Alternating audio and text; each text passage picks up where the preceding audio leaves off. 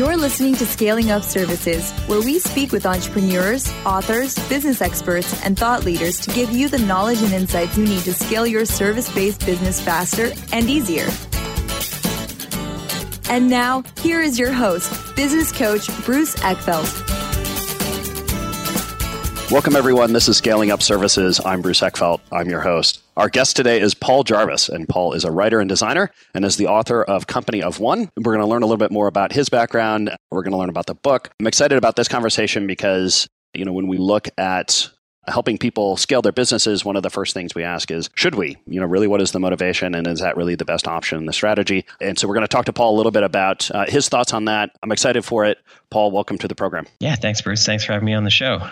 So, why don't we start with professional background, just kind of understanding how you got to where you were. What area did you come out of? I know you've been a writer and a designer for a while. Give us a sense of the path that you've been on. Yeah, so I've worked for myself for 20 years now, and I didn't actually want to work for myself. That was never the plan. Funny how that works. I think I was an accidental entrepreneur. And so I was in university and I didn't really like it. I had been building websites kind of on the side. This is when the internet was just starting in the mid 90s. And an agency figured that, hey, they could make money off of selling their print and media clients' websites. Mm-hmm. So they found me. I had a website that was ridiculously popular at the time. It was in Wired magazine and stuff. It was like, mm it was Urban Dictionary before Urban Dictionary existed. Got it. And so they started to talk to me and they were like, hey, why don't you come work for us? So I did. But I liked the clients and the, the work that I was doing. I didn't like the company. So I was actually going to go find another job at another agency. But the day that I quit, all of the clients from that agency started calling me and saying like hey paul where are you i think they were more excited to work with me than yeah. to work with the rest of the agency so they're like where are you going to go yeah. we'll follow you yeah. i think i got like four of those calls and then a light bulb went off and i was like maybe i don't need to go to the library to look up a resume yeah. maybe i can just go start a business. And yeah. so, yeah, that's how I got started. And it was all, uh, it was all design and online business consulting in yeah. the beginning. Cause that was, this was the nineties. This is, people didn't know all of that yeah. stuff. So it was, uh, yeah, that's kind of how it got started. Not the first time I've heard the story of accidental entrepreneur. you know, typically around this area where someone has, a, you know, a really, you know, an expertise, a skill, uh, you know, a capability that is well sought after, and they like doing what they're doing, but they really don't think about the business side as much you know, but they're, they're kind of given enough of an opportunity, they're willing to kind of risk it. I guess what were some of the challenges? I mean, typically what I find in those cases is the actual kind of business side of that can be, you know, either daunting or kind of a pain for a lot of folks that really just want to do creative work or focus on the product. How did you navigate that that kind of challenge or that process? Yeah, and it was a challenge, to be perfectly honest, because I was so good at the work that I did. I was really yeah. good at being a designer. I was really good at um, working with clients and doing the work that I was getting paid to do at an agency but I didn't know all of the business thing. I hadn't gone to school for. I went to school for computer science and artificial intelligence. Yeah. There was no business courses. There was a lot of philosophy courses. There's no business courses. Yeah. So I was thrown into the deep end of like this is running a business. This is managing accounts. This yeah. is doing accounting. This is dealing with legal. This is dealing with late payments. Yeah. And that was tough. Like that was really that made me almost stop a bunch of times in the beginning. And I think I had this idea that because I was a creative person I didn't need to worry or think about all that stuff because it wasn't enjoyable. I could yeah. just kind of hope the business runs on its own. And what I didn't realize was that if I set up like very specific systems, very specific mm-hmm. processes, taught my clients how to be good clients, that would free up my time to do the creative work that I wanted to do in the first place. Yeah. So I really started to hammer in on what's the best process, what's what can we do to make this the most efficient process? How can I replicate making one project good and make the next one even better and the next one even better? And I really started down the path of becoming actually more interested in the business side of things than the design side of things after a few years. Hmm. Well, it's almost, it, it sounds like you almost business became kind of a creative problem to solve. Exactly. Yeah. And the two things I find around that, the one is how kind of how to set up the systems and kind of the steps and the templates and the frameworks, like kind of how to how to systematize things. The other one I find is how to really kind of pick the right customers, you know, because it's kind of a you know a system a system works when the input to the system is consistent and the same and then you can process the same way how did you go about finding kind of the right people to work with and, and to the extent that you, you've got stories or cases of the wrong people making it into the into the process like how did you extricate them or what was the process of kind of identifying and dealing with those things? Yeah. And that's been something that I have honestly thought about a whole lot because I think that a lot of times people are just so willing to, oh, there's somebody wants to work with me. That's going to be money. Yes. let's yeah, let's do yeah. it. And chasing money. Yeah. Yeah, and it's fun. Like I've even gotten flack from people because I, have always been told people to be selective with their clients, and people have pushed back and said, "Well, that's okay for you because like you have a successful business." And I'm like, "No, that's why I have a successful yeah, exactly. Business. What's the chicken like, and the egg? Yeah. Exactly. So being huh. selective and making sure. So for me, it was always I wanted to make sure that that there could be a win on both sides of the equation. I wanted to make sure it was work that I really wanted to do with somebody who I was able to communicate with effectively and efficiently before money was involved. So having like onboarding calls, I found were really important. I really built uh, an automated onboarding system, but there was definitely a person to person conversation before we move forward, but yeah. also just looking for what's the type of client that I can help the most? What's the type of client where the project can have the most impact or or be set up for the most success because if your clients succeed then you're going to succeed off the tail end of that because you're going to be the person that helped them get where they are in their business and I ended up working with quite a few clients and entrepreneurs who who ended up doing really really well and yeah. I definitely saw a lot of business yeah. from that especially because what I was doing was helping them with their web stuff and at the bottom of all their sites said like website design and development by Paul Jarvis wow. and as they were getting like thousands thousands and tens of thousands and millions of page views, yeah. I had that little link at the bottom of the screen. So that was, yeah, that was supremely helpful to be picky. You know, was this uh, brilliant strategy on your part or, you know, kind of blind luck that happened to work out that way? Like, what was your. Well, I had a bunch of bad clients, like in the beginning, like when I struggled uh, in the beginning, not with the work, but with the with the like business side of things. I had clients that that didn't pay me. I had yeah. one client who just continually didn't pay me. It was it was something like thirty thousand dollars over six months, and I kept doing the work, and because I didn't want to lose the client. But then I realized I'm like I'm training this client that even if they don't pay me, I'm still going to do the work for them. Yeah. So this doesn't like this doesn't make sense. Yeah, yeah. We always say that we we uh, we'll get the behavior we tolerate. exactly. and like if we don't have if we don't set boundaries, if we don't communicate what will work and what will not work for for the project at the onset, then there's going to be a communication breakdown, yeah. which can definitely lead to not getting paid. Yeah, so like I think all of this is you know actually super applicable to any business not, not not just you know you know individuals creative uh, you know technical individuals that are looking to build their own practice but really any company you know needs to go through that process figure out what is the system for delivery what is our target customer? What is our core customer? How do we filter them in the prospecting and onboarding process? You mentioned that you had some kind of automated stuff. Any insights or things that you learned about how to, like, what questions to ask when and how to really make that efficient and effective in terms of a prospecting onboarding process for clients? For sure. So when I was doing service based work, I would put two things on my website that really was the a way to filter out most people and just get the right people. The first one was projects start at this price. Just so if they thought that they were going to spend $500 and I was charging $5,000, we don't need to have a conversation if our budgets are so far out of sync. The other thing that I would put on my website is I'm currently booked for X amount of time and I'm booking new projects for like three months from now, four months from now. So, one, that sets expectations. Two, they're going to have homework to do before the project starts. So, I really want them to be aware of it. And three, people want to hire people who are in demand. Yeah. It's just such a social signal that, oh, you mean you can start the project today? Why? yeah, exactly. why, why aren't you busy?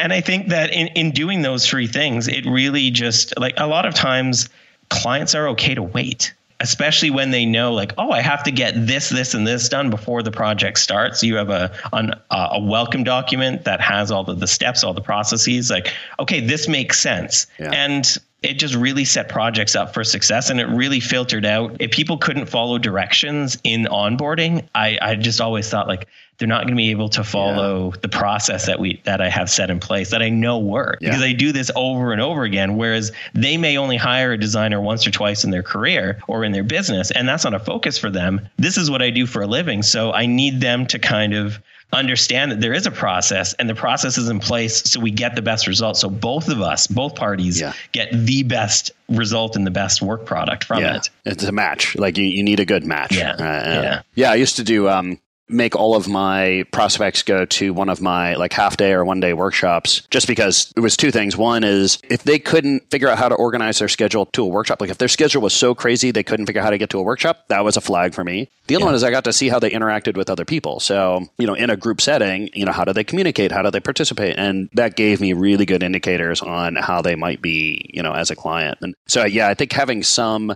way of kind of filtering, testing, you know, courting clients, you know, and, and evaluating both ways. It's not just them evaluating you, it's you evaluating them is smart. And like I said, it's really smart for any business, but particularly when you're dealing with, you know, service, th- things that are of somewhat personal nature where you're interacting with them one on one at some level is pretty critical. Yeah, for sure. And you work with some pretty interesting people on the on the web and web strategy, digital strategy side. Give us a sense of some of the some of the people you had an opportunity to collaborate with. Yeah, I started out working with pro athletes. So I did websites for people like Steve Nash, Shaquille O'Neal, Warren Sapp. And that was fun, except the problem is that you don't really work with the athletes very much. You work with their agents, and sports agents are the biggest jerks in the entire world because they want, they need to be the jerks for the No, athletes. exactly. So Yeah, the yeah. athlete That's looks their- good. Exactly. So their job is to be awful Yeah. for their client. So it was very difficult to deal with. Then I kind of moved into doing consulting for for bigger companies like Microsoft, Mercedes-Benz, BMW, Yahoo, that sort of thing. And that was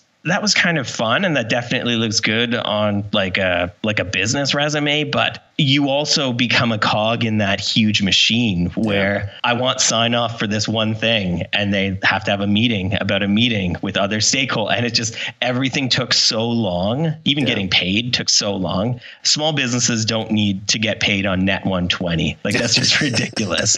And then finally I moved into, because I, I kept thinking like, I, I want to always compete at top of market. Bottom of market is just a race to the bottom in terms of like price and bloodbath. turnaround Yeah. Yeah i wanted to be the top the top of market so i started to think like who values what i do the most and what i did was all online things so i figured okay online entrepreneurs Yeah. they're the ones who value the, the work and the skill set that i have the most and are willing to pay the most for it because their revenue is completely determined by that work Yeah. so then i started to work with people like marie forleo danielle laporte kris carr and people who were kind of building like at the forefront of building brands Yeah. online and building services and building brands kind of around their personality and selling things that were based a lot on that. Mm-hmm. So I ended up learning, I, learned so much about business from those women that Yeah. I worked with. And that's really how I modeled my own business too. Yeah. So so get us to the book. Like tell us what inspired the book and the and the you know kind of focusing on the content side and the publishing side. You know, it's a lot of people talk about writing books, publishing those kind of things. Tell us about that when that idea first came up, how you kind of selected your strategy, how you found the people, how you developed the content. And I know you just launched a couple days ago and uh, you know the podcast is always a, uh, delayed a little bit in terms of release, but you know you're you're hot and heavy in this in this process right now. Yeah, so it, it's funny because so the book is really about questioning growth when it makes sense for your business and when it doesn't. And for myself, I'd always been like when I started my business, even though I wasn't good at the business side of things in the beginning, I was always busy and I was always seeing success with my work. And there's this social push and there's this kind of like idea that oh well you're doing well. Like why don't you hire somebody? Why don't you hire another person? Why don't you build this into it? Like your book six months in advance paul. Like why don't you hire a team? And my thought was and my, my pushback to that was always well i don't want to. Like I, I enjoy the i enjoy the work and i also don't like managing people. And i don't that's not even a skill that i want to foster. And some people are brilliant managers and they're put on this planet to work in settings where they manage other people. Yeah. that's not me. And i know that's not me. And i know that i never wanted to promote myself out of a job i actually like doing so I like doing design. I like doing writing. I want to keep doing those things. And so that's kind of how I've always run my business. And then I started to write about them, but I figured I was the only one. Like I figured I was the, the business weirdo who just wanted to have like a small business that was very successful, but but stayed very small intentionally. But then I started to write about it to my newsletter. I think I, I think the article is called something like uh, why I don't care about growth. And I usually get 150, 250 replies to my weekly newsletter. And I sent this and I was just like, this is just going to be something that people are like, okay, good for you, Yeah, Paul. Yeah.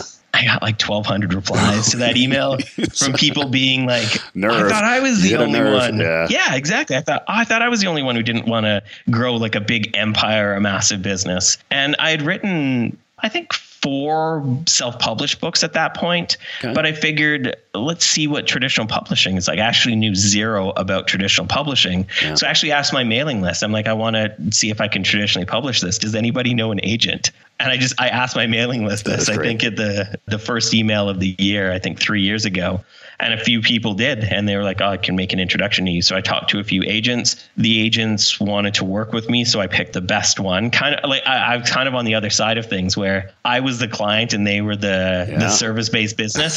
So I was like, "How do I evaluate this from the other end?" Because I'm used to being. How do I not just get even for all those times that I've been on the other side? exactly. So I found an agent who I thought we had the best communication with, who I Uh-huh. thought really understood the book. And really, she wanted to work with me, and the other agents wanted to work with me because they knew that they could sell this idea to publishers. Yeah. Because that's what agents do. Is they so I worked on a book proposal with her, and we shopped it around. A couple publishers were interested, and then I picked I picked the publisher that had the editor who wanted to work on my book because he edited Cal Newport's book. Yeah. I'm a huge fan of Cal Newport. I love Cal, yeah. Yeah, I love deep work and so Yeah. good. So I was like, if, if this guy's good enough for Cal, he's definitely good enough for me. He ended up being a uh, yeah, he ended up being a great, great editor and just really made the book keep my voice because I definitely have a very unique and odd writing style, but really hammered home the points. He worked with me to really get the points to be as clear as possible. And so, yeah, that it's probably been about three years from me saying I want to do this book to it being published. So it's How- definitely been how- a slow turnaround. Yeah, well, tell me tell me about the content process for you. I mean, what I mean, always you know, I find creative folks you know typically have a process, right? They have a flow. They they have mm-hmm. ways of kind of getting into the into the mindset, into the state of being able to write in those ways. How did you set it up? Given that you were, I'm assuming you were still you were still working with clients, you were still doing work. How did you integrate that? Yeah, so I, I basically keep all of my income streams for what I do separate. Mm-hmm. And so the writing over the last few years has been making a decent amount of money. And I was like, okay, well, now I'm a client. Basically, I'm hiring myself as a client to do writing. And so I blocked off, I think it was three months. It took me three months, start to finish, to write the first draft, and that was just me every day sitting. Like that was my job every day. I sat down. It typically worked. Like I basically did a chapter a week or so. So I would start the first day with writing the outline. These are the points I want to make. I would spend probably three days doing research and interviews and looking for looking for the right studies to that either made the point for me or that showed me that that point wasn't valid to make. It was just a point that I thought worked for me, and an N of one data set is way too small. So I needed to find either other stories or or data to support each of the points. And then I would spend two days writing the chapter, and then the next week, and then I would share that with Rick, my editor, and then I would do the next chapter, and then I would, and so it just basically like I turned it into a process, pretty much exactly the same as as the way that I used to do client work. Is okay, what's the best process to get the best work product and be the most efficient with our time? I, I just basically turned that around on its head to to focus on on the writing. Yeah. Well, like the idea, you, you became your own client. I mean, you you, Mm-hmm. you sort of treated yourself like a client. Okay, well, how would I structure a project for a client? And then I would just do it that way. And I mean, uh, you know, other than the kind of the potential schizophrenic, uh, you know, outcome of it, you know, that, that, I like that idea. Is, and, and the other thing is like, what's the benefit? Like, why are you doing this? Like, it, it ends up creating a nice idea of a customer that I'm serving uh, that I can use to help make decisions and drive focus and prioritize and things like that. Any any big uh, surprises, takeaways, learnings from from going through that process versus the other the other books that you've written or the other uh, writing work that you've done? How is it different? I Yeah. guess. Yeah, it, it takes a lot more time. Like I could write another book. Like if I was self-publishing this, it would have come out a year and a half ago. But because there's a lot more people working on it, and I always try to find people who I feel are smarter than me. Like I don't want to work with somebody if I don't feel like they can bring as much or more to the table as me. Which I mean, in my case, it's not hard to find people smarter than me. But I'm always looking for the people who are like the best at what they do. Like if I if I'm going to work with an editor, I want it to be Cal Newport's editor because I know he is like going to be a phenomenal editor. So it just there was just a lot more that went into it. And it's funny. So I finished writing the manuscript last September, and I was like, "There's so much time. There's so much time. The book doesn't come out for so long." And then as I got into it, I'm like. As it got like November, December, yeah. I was like, oh, there's not enough time. Like there's not enough time. Where did all my time way go? Too fast. Yeah. Yeah, because there's so much work that goes into getting the book out. Like I started doing interviews and publicity in November yeah. for the January, the mid-Jan release, and I started working on like additional resources that go along with the book, like the podcast that I have that's called Company of One, the course that I have that goes with it, the community that I'm building. So there's all of these other little pieces. Even the probably one of the biggest pieces too was the pre-order campaign, where if somebody pre-ordered the book, if they ordered one copy, they got this amount of stuff. If they ordered five, they got this. If they ordered 25, they got that. Because I wanted to drive sales because all of the pre if somebody isn't an author, they might not know this all of the pre-sales that happen prior to launch date count as a sale on day one. Yeah. So if I can sell 10,000 pre-orders, then that counts as 10,000 sales on, on the first day which makes a difference on yeah. Amazon. It makes a difference on on the bestseller list. Like it makes a huge difference. So that yeah. was really the drive for me was okay, how can I get the most pre-orders as possible and what am I willing to give people to to drive those sales because people are paying money for something they're not going to get for a while. Yeah. And so I need to sweeten the deal. Delayed, to, delayed gratification is tough. Exactly. people exactly. don't like that typically. Yeah. So let's talk about the book a little bit. So I think the the you know there's always this question or there's a I think an assumption at some level that, and you mentioned it before, it's like, oh, you, are successful in some field and some capability, technologies, design, writer, you know, packaging expert, you know, like whatever you are. It's like, oh, well, you know, build a business around it, like, and, and, and make a big business around it. So I think there is this often assumption, and I often get people coming to me with like, oh, I want to, I want to scale this thing, and and I think there's that assumption is not always correct or at least needs to be questioned at some level how like what do you think are the the questions or what's your checklist or what are the things that th- you think people really need to consider before they kind of endeavor on you know trying to sort of quote unquote scale through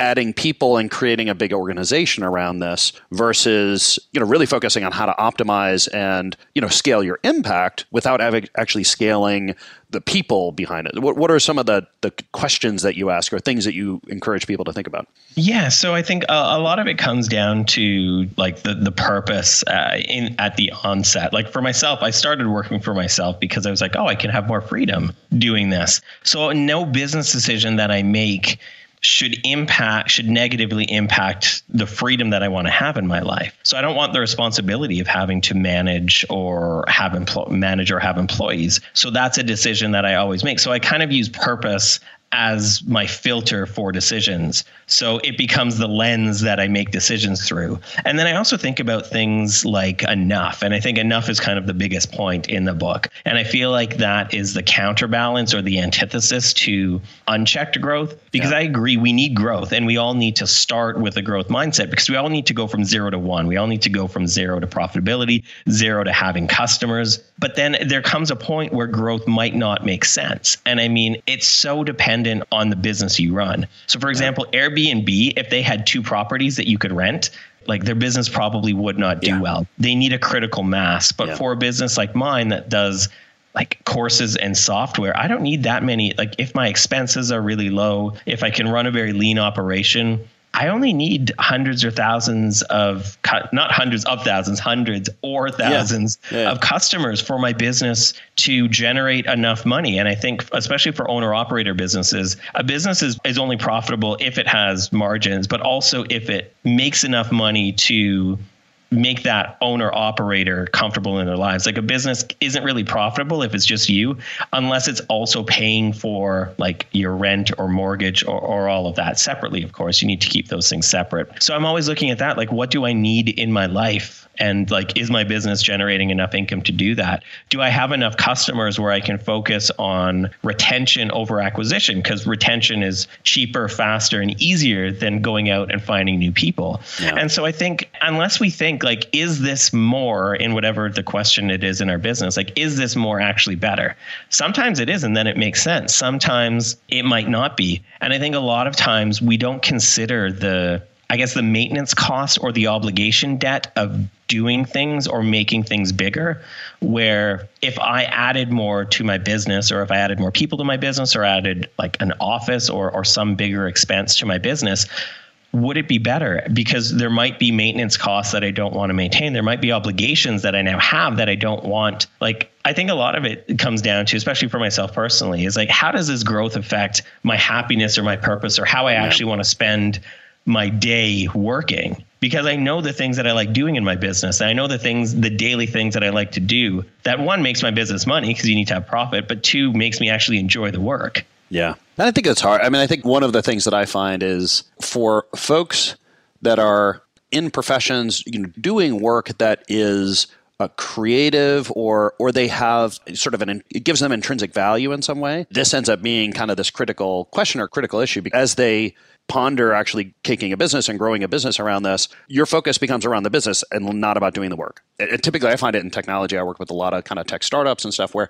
you know you an entrepreneur, a founder who is a brilliant technologist, uh, you know, in some you know in security or analytics or AI or something, and they they get to you know 50, 100 people, and all of a sudden they find that they're spending all their time going out and raising money or managing people or meeting with. It's like they have no connection. You kind of have to ask the question: Well, what do you really want to do? And do you want to stay? Do you want to be focused on building the business, or do you want to be focused on being an expert and you know excelling at this this domain? And it's a kind of an existential question for a lot of folks. And and if and sometimes they've gotten so far down it, we got to make some pretty big changes to get them back to it. But I think that's one of the areas. I think folks that kind of get into the business because they love doing business and they really don't they're not into it for the actual product and the service per se, then it's it's less of an issue. I don't know. I, I don't know if that fits with kind of what you've seen or, or kind of the the world that you've uh, interacted with. Yeah, no, I, I think it totally does, and I think there's so many different, and I think that's really what the book is about. Is that there isn't this single track. There isn't. The book has no answers. I like to tell people like it's not a blueprint or a formula for anything. It's more a way to think about your business to come to the best decisions for your business because I don't know your business. I know what's right for me in my business, but I don't know what's right for everybody because if we're kind of sold this idea that business success looks like this one thing or a business leader looks like this one type of person or growth looks like this one thing, then we're kind of shuttering the the doors to other people who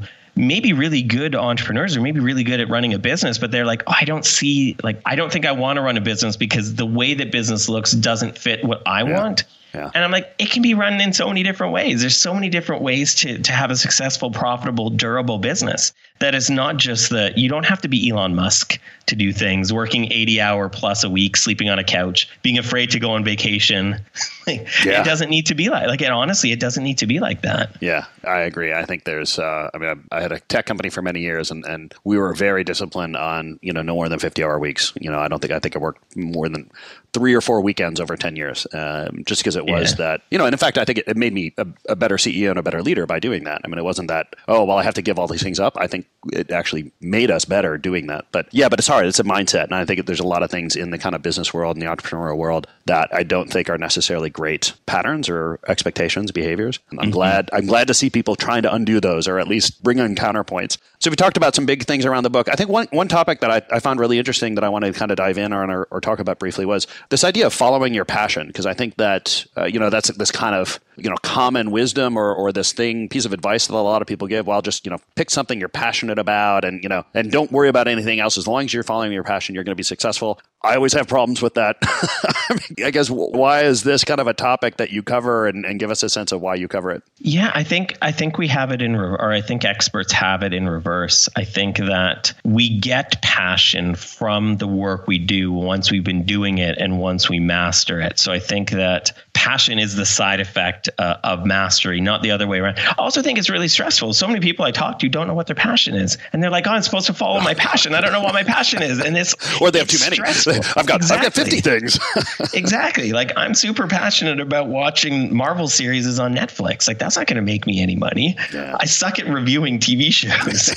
and so, but then like when I think about my life, like I didn't want to be a writer. Like I had no aspirations yeah. as a child to be a writer or designer or even own a business. But as I started to see like, okay, this is something that's in demand. Like this is a skill that I have that's in demand like why don't i just do this thing? And why don't i just see if i like it or not? I mean I, have started businesses where i've realized after i've started them it's not the business for me and then sold the business which is fine. But I, I feel like i have become passionate about the work that i do after I've done it for a while, after I've really gotten into it. And I think that in doing that, it also relieves so much stress. Like I don't have to follow my passion. I just have to do work that like I know I'm going to get paid for. I know that makes some kind of difference, whether it's one person or yeah. a thousand people.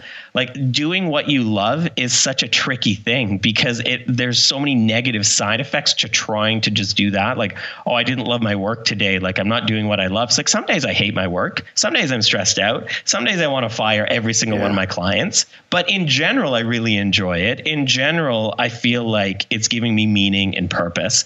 And in general, the more I do it, the more I get excited about it. So I feel like I feel like we have to work in reverse to that, like follow mm. your passion, tired advice. We have to do work and then see what we're passionate as we're doing it and then we can move closer to that and more in alignment with that. Whereas if somebody told me to follow my passion, I don't know, I'd probably be out on a surfboard instead. Yeah, yeah. yeah. instead of be sitting at an office. Well, I like that idea of kind of re- reframing it as mastery. I mean, it's something develop, developing mastery on something is is what will give you passion and kind mm-hmm. of inverting you know that ordered pair a little bit because I, I, think you're right I think a lot of people either don't know what their passion is or have a lot of potential passions and yeah. it is kind of this choice and you kind of look at where there's demand is I like to think about it as like where can I create impact like how can I mm-hmm. impact the world how can I impact uh, you know other people positively by by taking something that I have you know capability around um, you know aptitude and and develop it as a master and then and then increase the impact that I'm going to have through mastery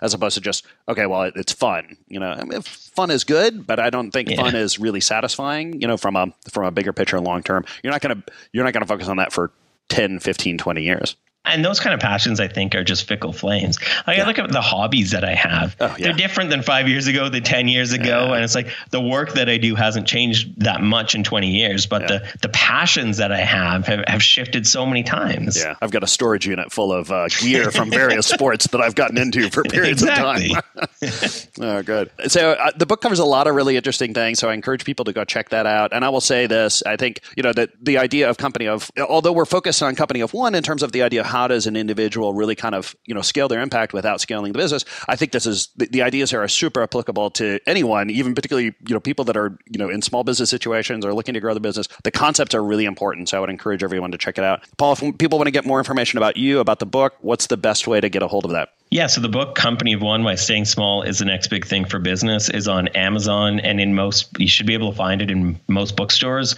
The website is ofone.co and then I've mentioned my newsletter. My newsletter is at pjrvs.com or if you Google Paul Jarvis. And I share weekly articles about the things that I'm thinking about and working on and and book ideas 3 years before the book actually comes out. awesome. I'll make sure that all of those links uh, and information are on the show notes. Paul, this is a pleasure. Thank you so much for taking the time to speak with me. Yeah, appreciate it. Thanks so much, Bruce. You've been listening to Scaling Up Services with business coach Bruce Eckfeldt. To find a full list of podcast episodes, download the tools and worksheets, and access other great content, visit the website at scalingupservices.com. And don't forget to sign up for the free newsletter at scalingupservices.com slash newsletter.